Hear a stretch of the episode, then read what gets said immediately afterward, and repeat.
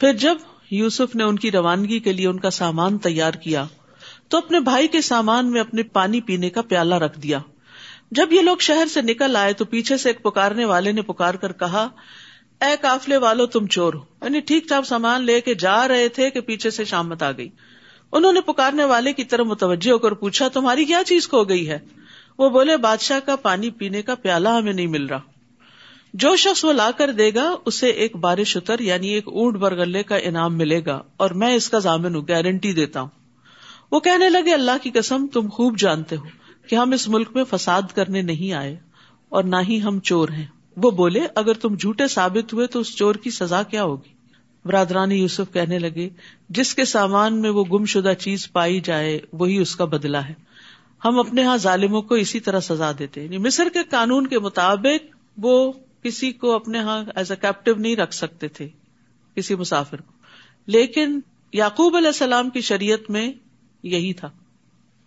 تو اب اسی کو بنیاد بنا کر یہ فیصلہ کیا گیا کہ اگر چور نکل آیا کوئی، تو پھر اس کو آپ رکھ سکتے ہیں۔ پھر اس ضامن نے یوسف کے بھائی بن یامین کے سامان کی تلاشی سے پہلے دوسرے بھائیوں کے سامان کی تلاشی لینا شروع کی۔ پھر پیالے کو اس کے بھائی کے سامان سے برامد کر لیا۔ اس طرح ہم نے یوسف کے لیے تدبیر کی تھی یعنی یہ طریقہ ہم نے سجایا تھا، اللہ کی طرف سے۔ بازو کا آپ کو آئیڈیاز آتے ہیں نا، یہ کام ایسے کر لیں، وہ ایسے کر لیں۔ آپ بیٹھے ہوتے ہیں، خاص طور پہ نماز میں۔ تو اس میں آپ دیکھیے، ہمیشہ یہ سوچیے کہ یہ کہاں سے خیال آ گیا مجھے؟ تو سوچا بھی نہیں تھا۔ تو وہ ایک طرح سے اللہ تعالیٰ کی ایک تائید ہوتی ہے آپ کو۔ اور جو برے برے خیال آتے ہیں، وہ شیطان کی طرف سے ہوتے ہیں۔ وہ بس بسے جو ہوتے ہیں، وہ پریشان کرتا ہے آپ کو۔ یوسف کے لیے مناسب نہ تھا۔ کہ شاہ مصر کے قانون چوری کے مطابق اپنے بھائی کو اپنے پاس رکھ سکے۔ اللہ یہ کہ ہم جس کے چاہیں درجات بلند کر دیتے ہیں۔ اور ایک علیم ہستی ایسی ہے جو ہر صاحب علم سے بالا تر ہے۔ ہر علم والے کے اوپر ایک اور علم والا ہوتا ہے یعنی انسانوں میں سے بھی۔ یہ کس لیے بات کی گئی تاکہ کوئی اپنے آپ کو سب سے بڑا عالم نہ سمجھے؟ کہ میں نابغ روزگار ہوں اور سب سے زیادہ تو علم میرے ہی پاس ہے، اس تکبر میں مبتلا نہ ہو۔ اور دوسرا مانا اس کا یہ ہے کہ جتنے بھی دنیا میں بڑے بڑے علم والے ہیں، ان سب کے اوپر اللہ کا علم محیط ہے۔ سب سے بڑا علم والا اللہ ہی ہے۔ اور یاد رکھیے، کسی کو بھی علم دینا، چاہے تھوڑا علم ہو یا زیادہ ہو، یہ اللہ کی بندے سے محبت کی علامت ہوتی ہے۔ دنیا تو اللہ تعالیٰ سب کو دیتا ہے، کوئی مسلم ہو یا نہ ہو، لیکن دین کا علم صرف اس کو دیتا ہے جس سے اللہ تعالیٰ محبت کرتا ہے۔ تو اس لیے اس پر بھی ہمیں شکر ادا کرنا چاہیے۔ اور پھر یہ کہ صرف علم نہیں بلکہ اس کا فہم بھی، اس کی سمجھ بھی۔ تفقو فی الدین۔ میں یورد اللہ بھی خیرن یو فقی الدین۔ جس کے ساتھ اللہ تعالیٰ بھلائی کا ارادہ کرتا ہے، اس کو دین کی سمجھ عطا کر دیتا ہے۔ برادران یوسف کہنے لگے، اگر اس نے چوری کی ہے تو اس سے پیشتر اس کا بھائی یوسف بھی چوری کر چکا ہے۔ ابھی نہیں چھوڑا ان کو۔ یعنی جب آپ کسی سے حسد کرتے ہیں نا تو پھر کوئی موقع نہیں جانے دیتے اس کو گرانے کا، بدنام کرنے کا۔ کہیں نہ کہیں پھر آپ کے منہ سے کچھ نہ کچھ نکل آتا۔ تو اب نہیں دیکھ رہے کہ کہاں کھڑے ہیں۔ سال ہا سال گزر چکے ہیں یوسف کو تمہارے ہاتھ سے گئے ہوئے، لیکن ابھی بھی تم اس کو معاف نہیں کر رہے۔ یوسف نے ان کے اس الزام کو دل میں چھپائے رکھا اور ان پہ کچھ ظاہر نہیں کیا۔ سبحان اللہ۔ یہ ہوتا ہے صبر۔ بڑی بڑی باتیں دل میں اس طرح رکھنا کہ کسی کو شائبہ بھی نہ گزرے، شک بھی نہ گزرے۔ تو جو شیلو لوگ ہوتے ہیں نا، ان کے اندر کوئی بات ٹکتی نہیں۔ ادھر سے سنی، ادھر نکالی۔ اور اس سے بڑے فسادات پیدا ہوتے ہیں۔ بہت سی خرابیاں، آپس میں لوگوں کی لڑائیاں اور کئی قسم کے مسائل پیدا ہوتے ہیں۔ بعض لوگ خوشی کی خبر کو نہیں سنبھال سکتے اور بڑھ چڑھ کر اس کا اظہار کرتے ہیں، کیا ہوتا ہے؟ پھر نظر لگ جاتی۔ بعض لوگ غم کی خبر کو، بعض کا دکھ کی خبر کو، کسی کی طرف سے پہنچنے والی ازیت کو۔ اور اب تو ماشاء اللہ اپنے کلوز سرکل میں کیا اور اپنے خاندان میں کیا، اب تو پوری دنیا کے ساتھ ہم شیئر کرتے ہیں۔ ہر تھوڑی دیر بعد فیس بک کا اسٹیٹس چینج کر رہے ہوتے ہیں۔ ہر وقت اپنے دل پہ کیا گزر رہی ہے، گھر میں کیا ہو رہا ہے، کیا کھا رہے ہیں، کیا پی رہے ہیں، کیا پہن رہے ہیں، کیا خرید رہے ہیں، کہاں جا رہے ہیں۔ یعنی مجھے تو بعض اوقات ایک سکنس جیسی لگتی ہے اور کوئی مقصد سمجھ نہیں آتا کہ یہ ساری باتیں اس میں کوئی علم نافع نہیں۔ کسی کے علم اور تجربے میں کوئی اضافہ نہیں ہوگا، بلکہ اس سے نقصان ہی ہوئے ہیں کہ جن لوگوں کو وہ سب کچھ میسر نہیں ہوتا، وہ پھر اپنے آپ کو ان سے کمپیئر کر کر کے حسرتوں کا شکار ہوتے ہیں اور اس سے غم اور دکھ اور زیادہ بڑھتے ہیں۔ تو نعمتوں کو بلا ضرورت لوگوں کے سامنے نہیں رکھنا چاہیے۔ حدیث میں آتا ہے کل وی نعمت محسود۔ ہر صاحب نعمت حسد کیا جاتا ہے۔ پھر آپ حسد کا شکار ہوتے ہیں۔ پھر آپ کے دشمنوں کی تعداد میں اضافہ ہوتا ہے۔ آپ سمجھتے ہیں، آپ کی نعمت کی وجہ سے لوگ آپ کی بڑی تعریف کریں گے، آپ کے فین ہو جائیں گے اور آپ کے بظاہر فالوور ہو جائیں گے۔ لیکن حقیقت میں وہ حسد بھی کر رہے ہوتے ہیں۔ اور دوسری بات یہ ہے کہ جب کوئی مقصد ہو، تو پھر آپ فما بنعمت ربی کا فحدث۔ پھر اس کا ذکر کریں۔ آپ کا کوئی ایکسپیرئنس ہے زندگی میں، آپ کو کوئی فائدے کی چیز ملی ہے، آپ کا کوئی ایسا تجربہ ہے بزنس میں، تعلیم میں، کسی کام میں، اور اس میں آپ کو بہت سکسیس ہوئی ہے، آپ کی کچھ اکمپلشمنٹس ہیں، کچھ اچیومنٹس ہیں، تو ان کو آپ اپنے بچوں کے ساتھ، اپنے طالب علموں کے ساتھ، اپنے ساتھیوں کے ساتھ شیئر کر سکتے ہیں، تاکہ ان کی زندگی میں کوئی سہولت آئے، ان کو کوئی نفع مند علم حاصل ہو۔ ایک کتابی علم ہوتا ہے اور ایک تجرباتی علم ہوتا ہے، تو جو تجرباتی علم ہے، اس کو بھی شیئر کرنے سے فائدہ ہوتا ہے۔ لیکن جہاں ضرورت ہو، بلا ضرورت ہر وقت بوسٹنگ نہیں کرنی چاہیے۔ تو انہوں نے ان پہ کچھ ظاہر نہیں ہونے دیا، لیکن زیر لب کہنے لگے، بڑے ہی برے لوگ ہو۔ یہ جو کچھ تم بیان کر رہے ہو، اللہ اسے خوب جانتا ہے کہ میں نے چوری کی تھی یا نہیں کی تھی۔ تو اللہ کو پہچاننے والے کے لیے بندوں کی باتیں سننا آسان ہو جاتی یعنی اس میں ایک دوسرا پہلو بھی ہے۔ کہ انہوں نے یوسف کو تانا دیا گم شدہ یوسف کو تانا دیا۔ اور نہیں پتا تھا کہ سامنے وہی ہے ادھر ان کی چاپلوسی کر رہے تھے اور ادھر ایسی بات کر رہے تھے۔ تو آپ دیکھیے کہ یوسف علیہ السلام نے برداشت کیسے کیا؟ میرا یہاں پر پوائنٹ یہ ہے کہ لوگوں کی باتیں کون برداشت کر جاتا ہے؟ عام طور پر لوگوں کو کہتے سنا اب برداشت نہیں ہوتا، کیونکہ ایمان کمزور ہو گیا۔ جب ایمان بڑھتا ہے تو برداشت بڑھتی ہے۔ اللہ کی معرفت بڑھتی ہے، آخرت کا احساس بڑھتا ہے، تو انسان کی برداشت بھی زیادہ ہوتی چلی جاتی اس کا ضروری نہیں کہ تعلق عمر کے ساتھ ہی ہو، کہ عمر کے ساتھ ساتھ برداشت کم ہو جاتی ہے۔ یوسف علیہ السلام کافی بڑے ہو چکے تھے اب، لیکن چونکہ ایمان تھا اور اللہ کی پہچان تھی، تو اس لیے انہوں نے اس بات کو پی لیا۔ وہ کہنے لگے، حضور والا۔ ابھی چور کہہ رہے ہیں، ابھی حضور والا۔ ایو العزیز، اس کا باپ بہت بوڑھا ہو چکا ہے۔ لہٰذا اس کے بجائے ہم میں سے کسی کو رکھ لیجیے ہم دیکھ رہے ہیں کہ آپ بہت احسان کرنے والے سبحان اللہ۔ جیل کے ساتھیوں نے بھی کہا، انا نرا کا من المحسنین اب یہ بھائی بھی کہہ رہے ہیں، انا نرا کا من المحسنین تو جو محسن ہوتا ہے، وہ ہر جگہ ہی محسن ہوتا ہے۔ اور ہر جگہ اس کے احسان کو اکنالج کر لیا جاتا ہے پھر۔ یعنی محسن کا احسان چھپا نہیں رہتا۔ یہ ایک ایٹیٹیوڈ ہوتا ہے۔ یوسف نے کہا معاذ اللہ، اس بات سے اللہ کی پناہ۔ ہم تو اسے ہی پکڑیں گے جس کے ہاں ہم نے اپنا گم شدہ سامان پایا ہے۔ اگر ہم ایسا کریں تب تو ہم ظالم ٹھہرے۔ پھر جب وہ یوسف سے مایوس ہو گئے تو علیحدہ ہو کر مشورہ کرنے لگے۔ سب سے بڑے بھائی نے کہا، یہ پتا ہے کہ تمہارے باپ نے اللہ کے نام پر تم لوگوں سے پختہ عہد لیا ہوا ہے۔ نیز تم اس سے پیشتر یوسف کے معاملے میں بھی زیادتی کر چکے۔ یعنی احساس تھا ہم نے غلط کیا۔ اب تو میں یہاں سے کبھی نہیں جاؤں گا۔ یہاں تک کہ میرا باپ مجھے حکم دے یا اللہ میرے لیے فیصلہ کر دے یعنی مجھے کوئی قوت دے کہ بھائی کو چھڑا کے لے جاؤں۔ وہی سب سے بہتر فیصلہ کرنے والا ہے۔ تم لوگ اپنے باپ سے جا کر کہو، ابا جان، آپ کے بیٹے نے چوری کی ہے۔ ہم نے وہی گواہی دی ہے جو ہم جانتے تھے۔ اور ہم پوشیدہ چیزوں کے نگہبان نہیں۔ ہم نے نہیں دیکھا، لیکن بس بات ایسی ہو گئی ہے۔ آپ ان بستی والوں سے پوچھ لیجیے، جہاں ہم رہے۔ اور کافلے سے بھی، جن کے ساتھ ہم آئے۔ اور ہم یقیناً سچے ہیں۔ اب انہیں اپنی سچائی کا یقین دلانا پڑ رہا ہے، کیونکہ اعتماد کھو چکے ہیں۔ جس پر لوگ ٹرسٹ نہیں کرتے، اس کو بڑی قسمیں کھانی پڑتی ہیں سچا بننے کے لیے۔ اور جو سچا ہوتا ہے، وہ یقین دھیانی کرائے بغیر ہی سچ بولتا ہے اور اس کو کافی سمجھتا ہے۔ یعقوب نے جواب دیا، بات یوں نہیں، بلکہ تم نے ایک بات بنا کر اسے بنا سنوار کر پیش کر دیا ہے۔ پچھلے تجربے کی بنا پر یعقوب علیہ السلام نے ان کی بات کا اعتبار نہیں کیا۔ لہذا اب صبر ہی بہتر ہے۔ صبر جمیل۔ ہو سکتا ہے اللہ ان سب کو میرے پاس لے آئے۔ اب تین غائب ہو گئے۔ بڑا بھائی بھی، جس نے کہا میں نہیں جاؤں گا جب تک بنیامین نہیں جائے گا۔ بنیامین بھی اور یوسف تو پہلے سے ہی وہاں تھے۔ بلا شبہ وہ سب کچھ جاننے والا، حکمت والا ہے۔ تو صبر جمیل ایسا صبر ہوتا ہے جس میں کوئی شکوہ شکایت نہیں ہوتی۔ یہ تو وہ باتیں ہیں نا جن کا ذکر قرآن نے کر دیا۔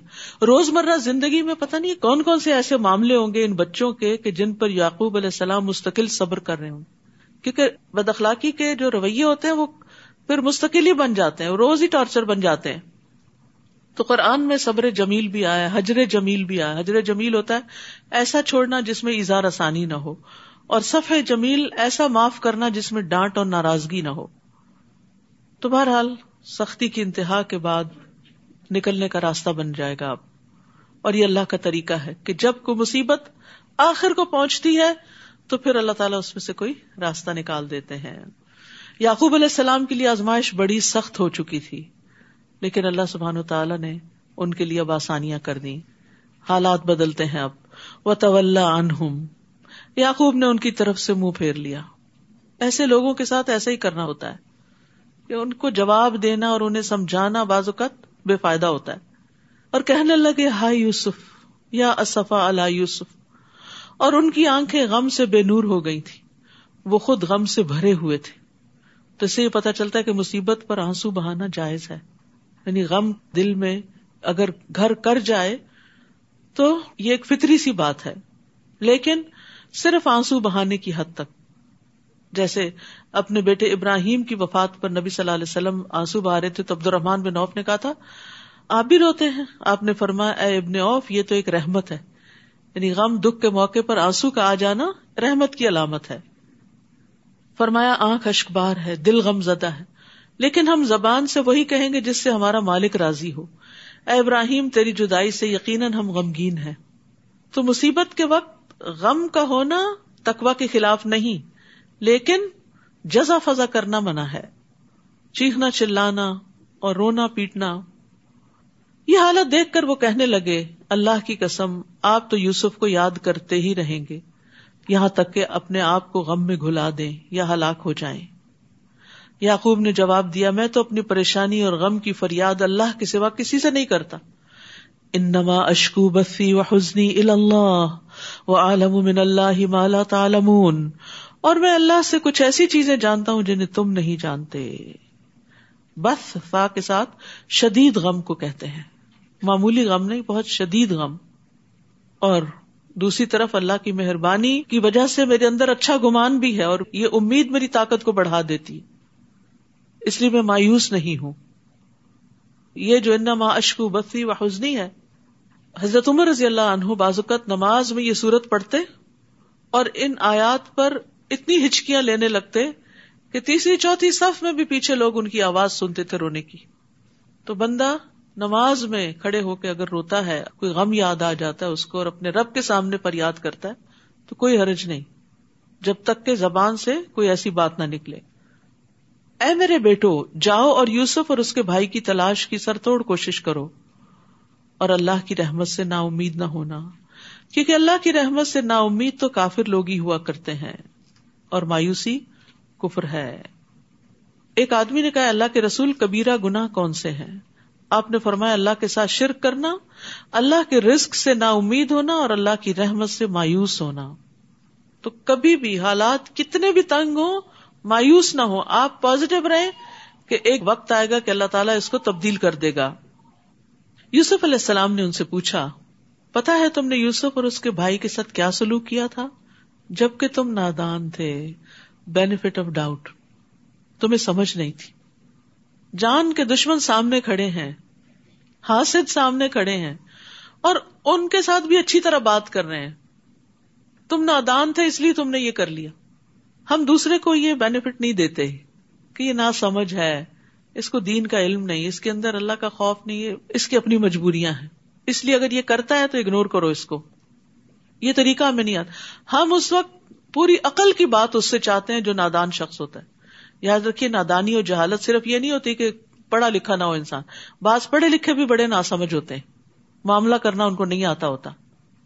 تو زندگی میں ایسے رویوں کا جب سامنا کرنا پڑے، ایسی باتیں سننی پڑے، تو یہی سوچا کرے کہ نہ سمجھ آئیے۔ اگر اس کو سمجھ ہوتی تو یہ بات منہ سے نہ نکالتا۔ تو اس سے انسان کے اپنے اندر پھر وہ تکلیف کا لیول نہیں بڑھتا۔ نبی صلی اللہ علیہ وسلم نے فرمایا، سختی اکڑ پن جس چیز میں ہوگا، اسے بدنما کر دے گا۔ اور بے شک اللہ بہت نرم خو ہے، نرمی کو پسند کرتا ہے۔ تو لوگوں کے تلخ رویوں کے مقابلے میں نرمی اختیار کرنی چاہیے۔ اور نرمی پہ اللہ تعالیٰ اتنا عطا کرتا ہے جو سختی پر عطا نہیں کرتا۔ وہ چونک کے بولے، کیا تم ہی یوسف ہو؟ یوسف نے کہا ہاں میں ہی یوسف ہوں۔ اور یہ میرا بھائی ہے بنیامین۔ اللہ نے ہم پر بہت بڑا احسان فرمایا ہے۔ قد من اللہ علینا۔ انه من يتقي ويصبر فان الله لا يضيع اجر المحسنين کیونکہ جو اس سے ڈرتا ہے اور صبر کرتا ہے، تقوی اور صبر، کامیابی کی کنجیاں، تو اللہ نیکی کرنے والوں کا اجر ضائع نہیں کرتا۔ یہ ہے تقوی اور صبر کے سمراٹ سبحان اللہ۔ تو یوسف علیہ السلام کے اندر تین کوالٹیز بڑی نمایاں ہے اللہ کا ڈر، جس نے انہیں ہر جگہ غلط قدم اٹھانے سے بچایا۔ صبر، مشکل سے مشکل حالات میں کوئی شکوہ شکایت نہیں۔ اللہ کی اطاعت پہ قائم رہے۔ اور تیسرے، احسان، نیکی کے درجے پہ قائم رہے۔ یہی چیزیں ہمیں اپنی زندگی میں اختیار کر لینی چاہیے۔ وہ کہنے لگے، اللہ نے آپ کو ہم پر فضیلت بخشی ہے اور ہم ہی خطا کار تھے۔ یوسف نے کہا، آج تم پر کوئی گرفت نہیں۔ اللہ تمہیں معاف کر دے۔ وہ سب سے بڑھ کر رحم فرمانے والا ہے۔ لا تصریب کیا مطلب ہے؟ آج کے بعد تم پہ نہ کوئی آر ہوگی، نہ کوئی تانو تشنی۔ ایک ہوتا ہے معاف کر کے، کہنا میں نے معاف کیا، پھر جب وہ پرانا قصہ دوہرایا گیا تو پھر دو چار سنا دی۔ یہ معاف کرنا نہیں ہوتا۔ لا تصریب کا مطلب یہ ہے کہ میں آج کے بعد اس بات کو دوہراؤں گا بھی نہیں۔ مینشن بھی نہیں کروں گا کہ تم نے میرے ساتھ یہ کیا تھا۔ تمہارے اس جرم کا ذکر ہی نہیں کروں گا۔ لا تصریب علیکم اليوم اور یہی بات تھی جو نبی صلی اللہ علیہ وسلم نے مکہ والوں سے کہی تھی جب مکہ فتح کر لیا تھا۔ جب آپ فاتح تھے، جب آپ انتقام لے سکتے تھے، تو آپ نے فرمایا، لا تصریب علیکم اليوم خطا کاروں سے درگزر کرنا انبیاء کی صفت ہے۔ اور اس معاملے میں بھی ہمیں ان کی پیروی کرنی چاہیے۔ اور درگزر کرنے سے عزت میں ہی اضافہ ہوتا ہے۔ رسول اللہ صلی اللہ علیہ وسلم نے فرمایا فافو یو عزکم اللہ۔ درگزر کیا کرو، اللہ تمہیں عزت عطا کرے گا۔ اب یوسف علیہ السلام بھائیوں سے کہتے ہیں، یہ میری قمیص لے جاؤ اور اسے میرے والد کے چہرے پہ ڈال دینا، وہ بینا ہو جائیں گے۔ کمیز دیکھ کے ہی غم کا آغاز ہوا تھا۔ کمیز پہ جو جھوٹ موٹ کا خون تھا اور کمیز ہی اس بیماری کا علاج بن گئی۔ کہتے نا، زہر کو زہر مارتا ہے۔ بعض اوقات اسی چیز کے اندر ہی انسان کا فائدہ بھی ہوتا ہے، جس سے انسان کو نقصان پہنچا۔ یاد رکھیے کہ ہم جب کسی انسان سے کبھی کوئی تکلیف اٹھاتے ہیں، تو ہم اس کی خیر سے بالکل مایوس ہو جاتے ہیں، معاف نہیں کرتے۔ نتیجہ کیا ہوتا ہے کہ اس کی خوبیاں جو ہوتی ہیں، وہ بھی ہمارے لیے خرابیاں بن جاتی ہیں۔ لیکن اگر آپ درگزر سے کام لیں، اپنے بچے کو اپنی بہو کو، اپنے بہن بھائی کو معاف کر دیں، کل کسی مصیبت کے وقت وہ اس طرح آپ کے کام آتا ہے کہ کوئی اور نہیں آتا۔ وہی آپ کا مددگار بن جاتا ہے اور یہ معاف کرنے کے فوائد میں سے ہے۔ اور انہیں لے کر تم سب اہل و عیال سمیت میرے پاس آ جاؤ۔ جب یہ قافلہ مصر سے روانہ ہوا تو اس وقت ان کے باپ یعقوب نے کہا، اگر تم مجھے یہ نہ کہو کہ بوڑھا سٹیا گیا ہے، تو میں یوسف کی خوشبو محسوس کر رہا ہوں۔ یہ بھی اللہ کا عزن سے تھا۔ یوسف چند میل دور کنویں میں تھے، خوشبو نہیں آئی۔ اللہ کا عزن نہیں تھا۔ اور ابھی کافلا مصر سے نکل آئی ہے، تو یہاں خوشبو آ رہی ہے۔ ہم سب کے ایسے ایکسپیرینس ہوتے ہیں۔ یہ سب بھی اللہ کے عزت سے ہوتا ہے، کسی انسان کا کمال نہیں ہوتا۔ کبھی آپ کو مسئلہ پیش آنے والا ہوتا ہے، پہلے سے آپ سینس کر لیتے ہیں، یہ ہونے لگا تو یہ نہ سمجھے کہ میں بڑا ولی اللہ ہوں کہ میرے ساتھ یہ ہو رہا ہے۔ اللہ چاہے تو کسی چیز کو آپ کو خواب میں دکھا دے، پہلے سے ہی محسوس کرا دے، اندازہ کروا دے۔ اور چاہے تو آپ کی آنکھوں کے سامنے پڑی چیز آپ کو نظر نہ آئے۔ اور یہ ہم سب کے ساتھ ہوتا ہے۔ وہ کہنے لگے، اللہ کی قسم، آپ تو اسی پرانی محبت کے خبت میں پڑے ہوئے ہیں۔ پھر جب خوشخبری لانے والا آ گیا، اس نے قمیص یعقوب کے چہرے پہ ڈالی، فوراً بینا ہو گئے۔ کہنے لگے، میں نے تم سے کہا نہ تھا کہ میں اللہ سے وہ کچھ جانتا ہوں جو تم نہیں جانتے۔ وہ کہنے لگے، ابا جان، ہمارے لیے ہمارے گناہوں کی معافی مانگیے۔ واقعی ہم خطا کار تھے۔ وی ور رونگ تو توبہ استغفار کے لیے بڑا ضروری ہوتا ہے کہ انسان کہ میری غلطی تھی۔ لا الہ الا انت سبحانک انی کنت من الظالم میں نے غلطی کی تو مجھے معاف کر دے۔ یعقوب نے کہا، میں ان قریب اپنے رب سے تمہارے لیے معافی مانگوں گا۔ رات کے پچھلے پہر، کیونکہ وہ بال اسہاری ہوں یستغفرون۔ سحری کے وقت وہ استغفار کرتے ہیں۔ آ رہے ہیں سحری کے دن، ٹھیک ہے؟ تو استغفار کرنا نہ بھولے اس وقت، کیونکہ اس وقت کی استغفار خاص طور پہ قبول ہوتی ہے۔ میں اپنے رب سے تمہارے لیے معافی مانگوں گا۔ وہ یقیناً معاف کر دینے والا اور رحم کرنے والا ہے۔ یعقوب علیہ السلام نے بھی معاف کر دیا۔ یوسف علیہ السلام نے بھی کر دیا۔ یہ پیغمبر، تو اللہ کو پتا تھا نا کہ ان کے اندر یہ قابلیت ہے، ان کو اس لیے چنا۔ دوسرے بھائیوں کو کیوں نہیں پیغمبر بنا دیا؟ اللہ زیادہ جانتا ہے کہ اپنی رسالت کہاں رکھے۔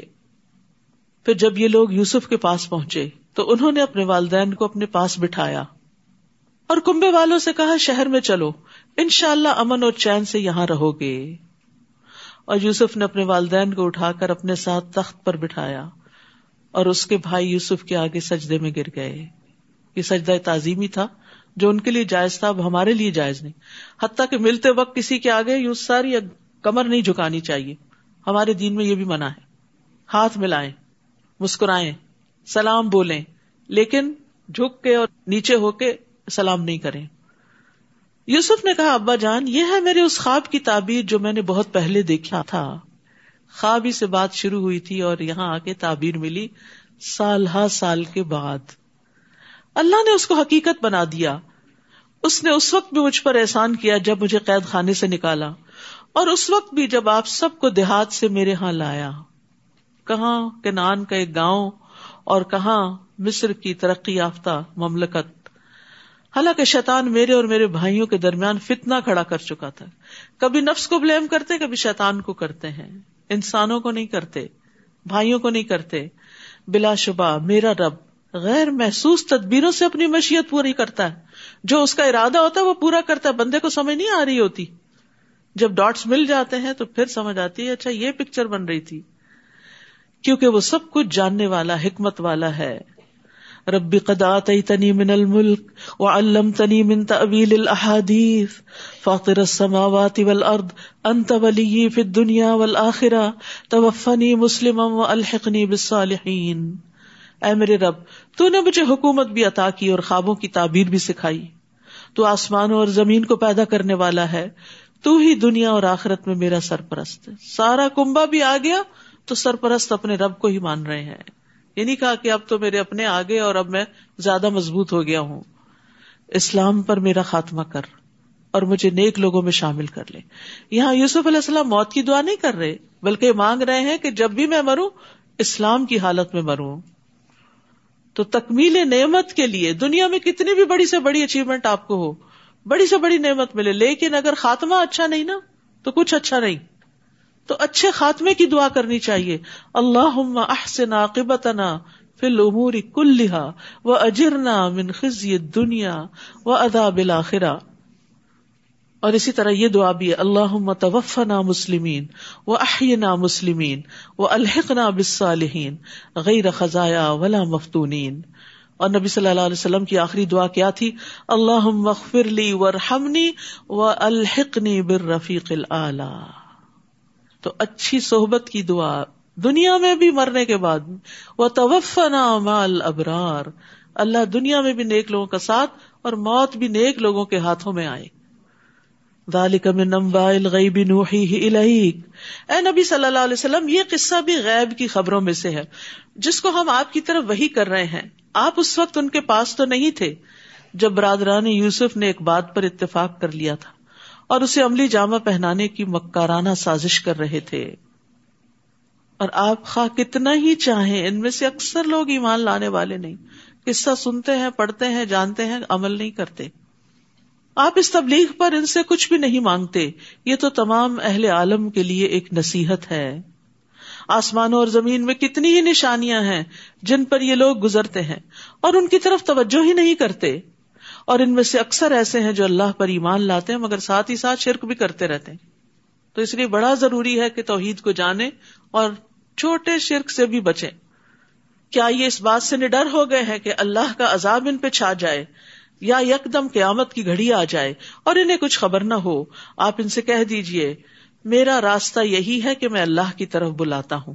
میں خود بھی اس راہ کو پوری روشنی میں دیکھ رہا ہوں اور میرے پیروکار بھی۔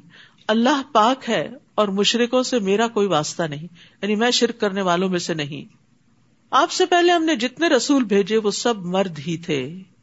یعنی عورتیں رسول نہیں بنا کر بھیجی گئی ایک بھاری ذمہ داری ہوتی ہے، تو اس لیے مردوں ہی کو رسول بنا کر بھیجا گیا۔ اور انہیں بستیوں کے رہنے والے، دوسرا یہ کہ انہیں کی قوم کے اندر سے اٹھائے گئے۔ جن کی طرف ہم وہی کرتے رہے، کیا یہ لوگ زمین میں چلتے پھرتے نہیں کہ دیکھ لیتے جو لوگ ان سے پہلے گزر چکے ان کا کیا انجام ہوا؟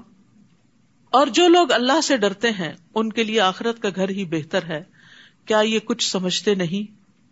پہلے پیغمبروں کے ساتھ بھی یہی کچھ ہوتا رہا، حتیٰ کہ جب رسول مایوس ہو گئے اور لوگوں کو بھی یقین ہو گیا کہ ان سے جھوٹ بولا گیا ہے، تو پیغمبروں کے پاس ہماری مدد آ گئی۔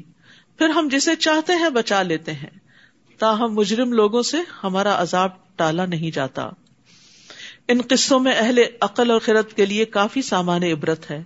یہ قرآن کوئی ایسی بات نہیں جو گھڑ لی گئی ہو، بلکہ یہ تو اپنے سے پہلی کتابوں کی تصدیق کرتی ہے۔ اس میں ہر بات کی تفصیل موجود ہے اور ایمان لانے والوں کے لیے یہ ہدایت اور رحمت ہے۔